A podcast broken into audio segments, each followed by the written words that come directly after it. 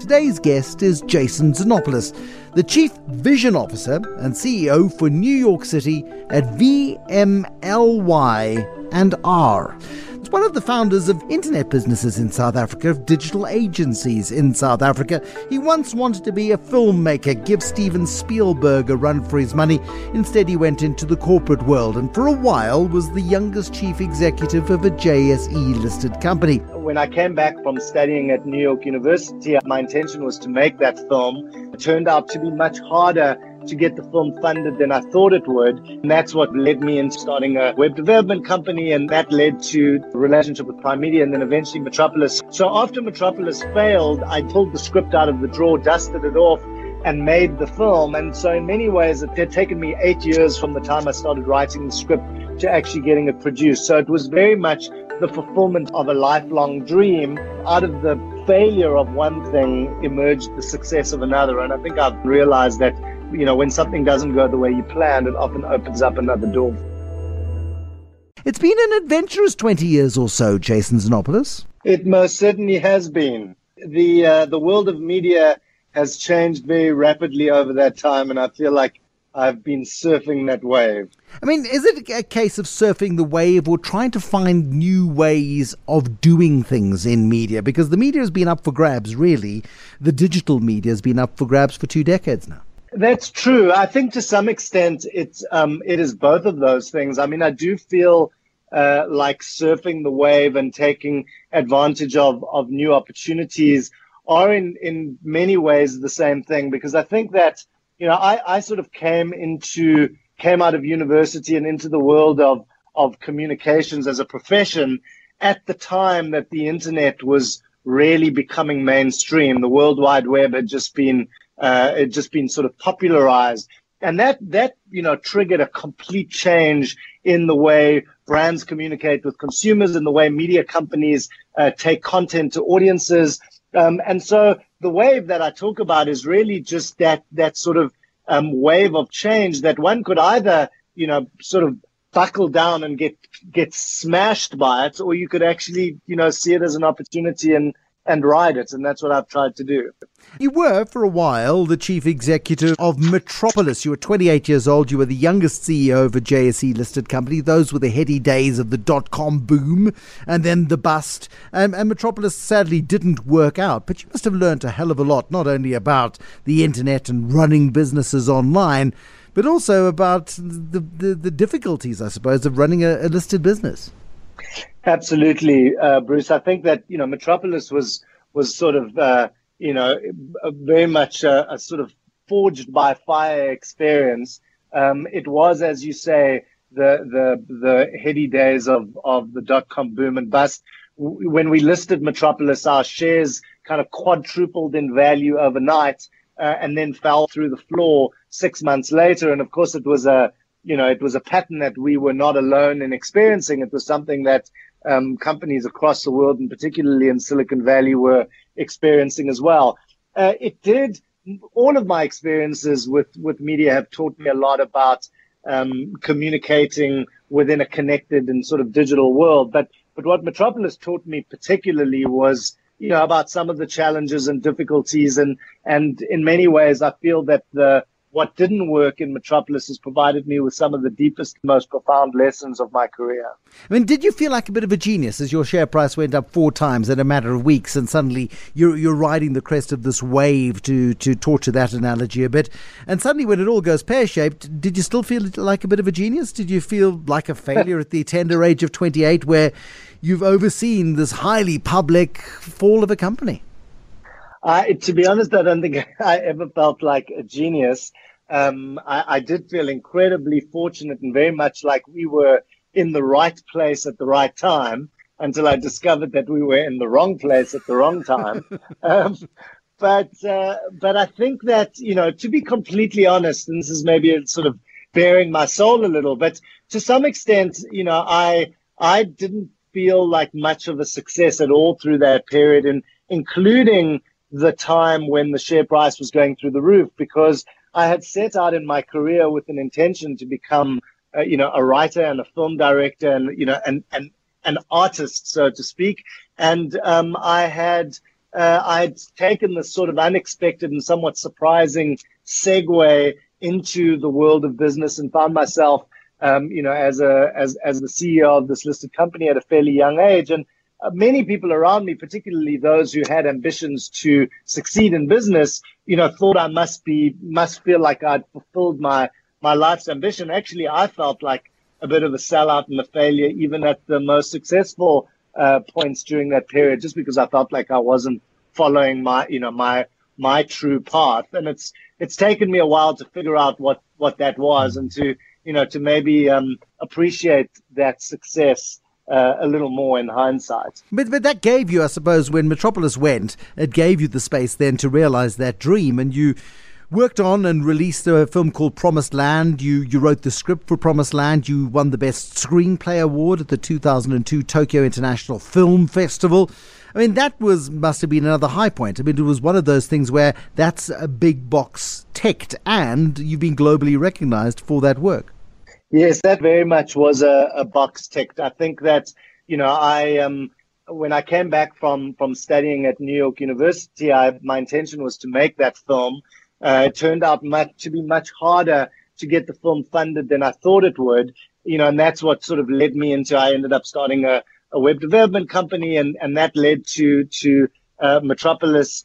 Um, the, the the relationship with Primedia and then eventually Metropolis. So so after Metropolis failed, I did I sort of pulled the script out of the drawer, dusted it off, and um, and made the film. And so in many ways, it was it you know it had taken me eight years from the time I started writing the script to actually getting it produced. So it was very much the fulfillment of a you know of a lifelong dream, and uh, um, and and so you know out of out of the failure of one thing emerged the success of another, and I think I've you know I've started to be a little more philosophical about these things and realize that that when you know when something doesn't go the way you planned, it often opens up another door. Was it commercially successful? Because I mean, another internet pioneer in South Africa, Ronnie Apteker, one of the founders of Internet Solutions, I think made about ten movies. He's the most commercially successful one. Material, I think, broke even.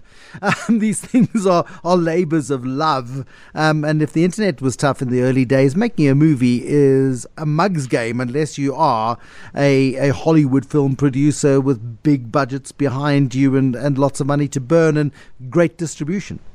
Absolutely. It was not, and let me repeat, it was not a commercial success. Um, it was a critical success, though. You know, it did very, very well at um, film festivals around the world. It won many awards in addition to that. Um, uh, the Tokyo Best Screenplay Award, and it, as such, created a calling card both for myself and for many of the other people that were involved. So I think you know, many people were able to create opportunities for themselves off the back of it, but it certainly never generated profits. In fact, we were only able to make Promised Land because we put together a, a, a, deferral scheme in which all of the actors and the crew and everyone else involved in the project actually came on board and deferred their fees. We would never have been able to fund the film otherwise. At the time, there were many, many international films being serviced in South Africa, no real South African content. So when a film came around that felt like it was our own story, people were amazing. They really leaned in and they, they, you know, they got involved and, and, and they didn't get paid. They, you know, even, even some of the companies, the, the car rental company, etc., all put their services in uh, on a deferred basis. As a result, during the film, there was a joke among the crew that that the film wasn't called The Promised Land; it was called The Promised Rand. but unfortunately, that that promised rand never materialized. Other than, as I say, I think everyone involved in the film, uh, you know, fortunately, and I'm very proud of this. I think is still very proud and grateful to have been part of it. It was a very very special project, but nobody made money out of it. But the fact that you've only made one tells the story that we need to know, I think. Yes, I actually did make a couple of other films uh, after that, but um, that was uh, uh, definitely an indication of you know what what one could hope for commercially making films in South Africa. I think um, you know there is no doubt about the fact that there are um, some great stories of of commercial success in the film industry. Uh, not so many in South Africa. Uh, mm. you know, where the where the audience is tiny. To to be honest, I think you know I, I sat on the board of Ster-Kinekor for for some time after we acquired Ster-Kinekor at, at, at Primedia uh, to fill out our entertainment strategy. And, and one of the things that the team there always used to remind me was the fact that South Africa makes up 0.6% of the global audience for film. So not very big. One part of the economy that has grown in leaps and bounds, and there have been some very successful digital agencies launched, and you did that in 2010. You founded an agency called Native. In 2013, Native then became part of the VML network, then became known as Native VML. And again, you went on the Global Awards acquisition uh, trail. Now, you did well at Cannes in 2017 and 2018, and then you got yourselves named as the Global Entertainment Agency of the Year. And this is my sense that you finally found that groove that you sort of were meandering towards for a long time. So I think that's absolutely true. I mean, many people, I think, in the industry in South Africa for many years thought I was schizophrenic because I was, you know, I, I had written and directed feature films. I was a creative director at an agency. Uh, I had started businesses. I was directing commercials. I was directing feature films. And I think people were kind of saying, well, what are you? Are you a film director? Are you a creative director? Are you in advertising? Are you in entertainment? You need to choose. And in fact, fortunately, what history has shown is that I, I actually didn't need to choose because all of these things have converged. And it is in the convergence of advertising, entertainment, digital, and traditional, the merging of all of these things that has really created the you know the opportunities that exist for us today, and certainly the opportunities that we try to to harness at at Native, and now uh, you know, VML and, and the VML and VML and Y&R. Isn't the internet a magical thing? I mean, the internet has connected the world like nothing else has ever done before. Um, it, it's deeply destructive in some respects. Some social media is absolutely toxic and awful.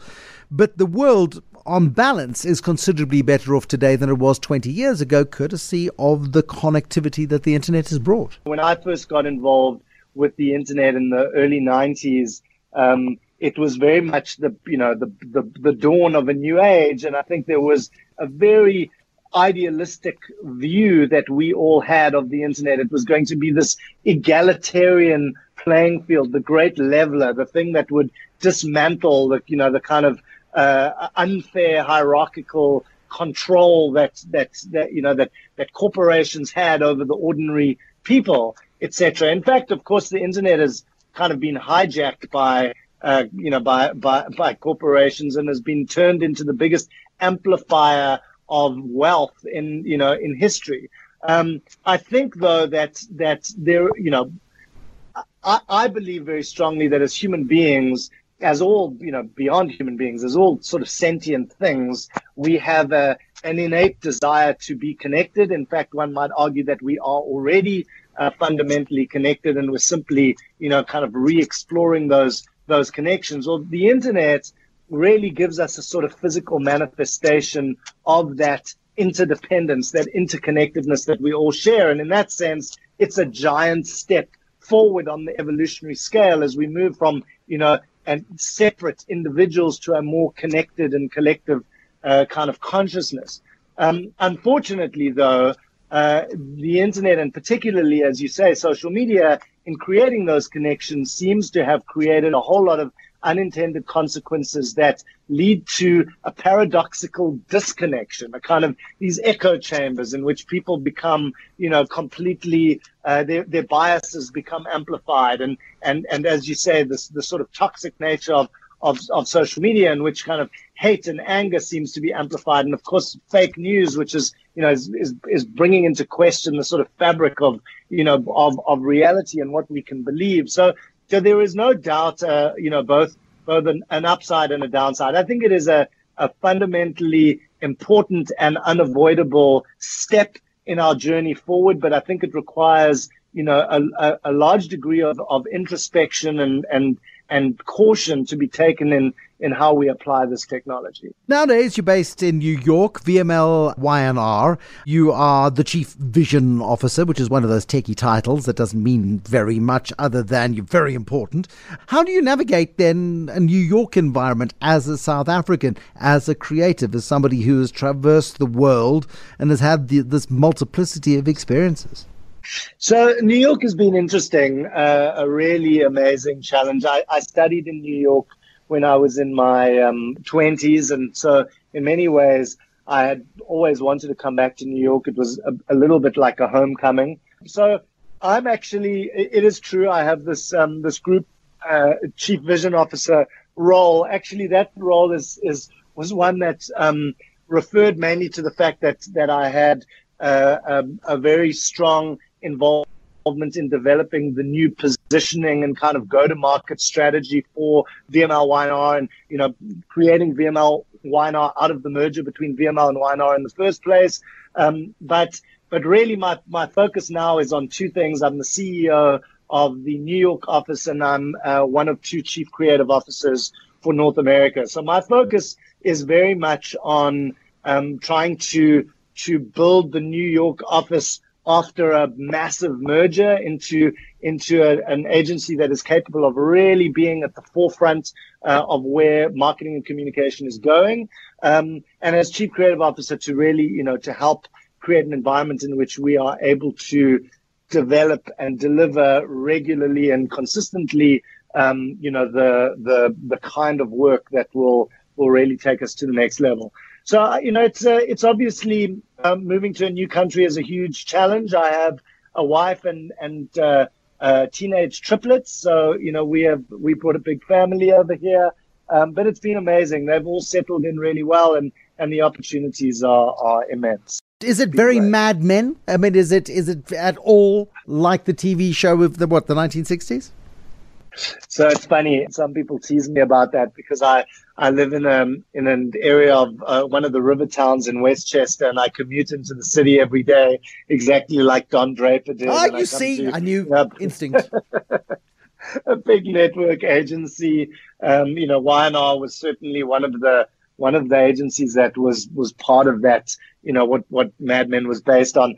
Uh, you know, Bruce, unfortunately, I think those were the kind of the halcyon days of advertising. We don't drink uh, bourbon at 10 o'clock in the morning, and we don't get to kind of walk in and write a tagline on, on a flip chart and then drop mic and walk out the room and, you know, ignore clients if they don't like what we do. No, it's not very much like that. I think we live in a way, way, way more competitive world in which clients are far more demanding than they ever seem to be of of Don Draper. So no, it doesn't feel too much like that. What's next then? I know it's a it's an early stage of VML Y&R in New York, um, but do you, do you sort of see America as your as your hunting ground, as your playpen now? Um, I think so. I mean, I don't know about America, but I think global. So I think we're you know we're we're loving being here, but I think the for me the intention was really about creating a bigger canvas uh, on which to work. I, I love South Africa, and I, I think we did some amazing work there. And you know, it's um, uh, obviously remained very close to everyone at at, at VML in South Africa. Um, we're all still part of the same network. Um, so I think there's no doubt about the fact that from a creative point of view and an opportunity point of view, South Africa and Africa offers tremendous opportunity. But um, I think in terms of developing work um, you know, for a bigger audience, a broader audience, a more global audience. That was always an, you know, an, an aspiration of mine, and and this really creates that canvas. And and uh, I, you know, my intention now is to try and fill it as best as possible. Beyond the personal achievement of teenage triplets, they've, they've survived into teenagehood, which is admirable. Um, uh, where kids one at a time are hard enough. What's your biggest professional achievement? What do you regard as that one moment where you went, boy, this is it. I think I've cracked it. Um, I think it's more amazing that I survived until now than they survived until now. That's a that's a difficult question. I think that um, I you know I think that there are um, there are many things in, in my life that I wish I had done differently or I'd done better, and then there are things that I you know I really uh, I really relish. Certainly, Promised Land, even though it's by no means a perfect film, and you know watching it again, it's you know clearly a a first film. But the process of writing and, and directing and getting that film made was a was a professional uh, highlight for me. I think the other though, I think the other two, I'd say the one is is you know I've, I've founded an, uh, a number of businesses, but Native, which grew into as you said, Native VML and, and now VML South Africa, um, and you know was was certainly something that I'm incredibly proud of and and uh, is very much uh, um, a career highlight. The third, I think, is being named Entertainment Agency of the Year at Cannes. I think a small, you know, relatively speaking, South African agency to be named the best entertainment agency on the planet at the biggest awards show in, in, in advertising was something that I think I, I still remain amazed by. Um, and particularly because branded entertainment is the area of marketing and communication that I am most interested in. It is, it, it is the point of convergence between the many kind of passions of my life being both marketing and, and entertainment and, and film. What is it about this country, about South Africa, that boxes so far above its weight in the world of advertising, in the world of branding, in the world of, of digital agencies, as you've just spelled out? I'm not sure. I think that South Africa has always, you're right, has always had a good reputation as far as um, advertising is concerned.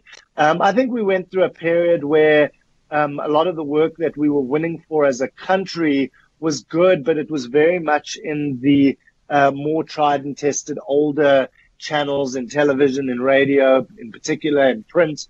Uh, but we really battled to break through into cyber and mobile and entertainment and, and these other areas, which, you know, more recently we have started to, to make inroads, which is great. I, I think that, you know, overall, what Africa has and South Africa has, but I say Africa, even though I know as we all know, Africa has many different things, and every country in Africa has a different set of dynamics. But there is there is a there is a cultural renaissance, a kind of creative revolution that's happening in Africa that you know I haven't witnessed anywhere else in the world. And and I don't talk about this in advertising specifically, more in terms of music, fashion, art.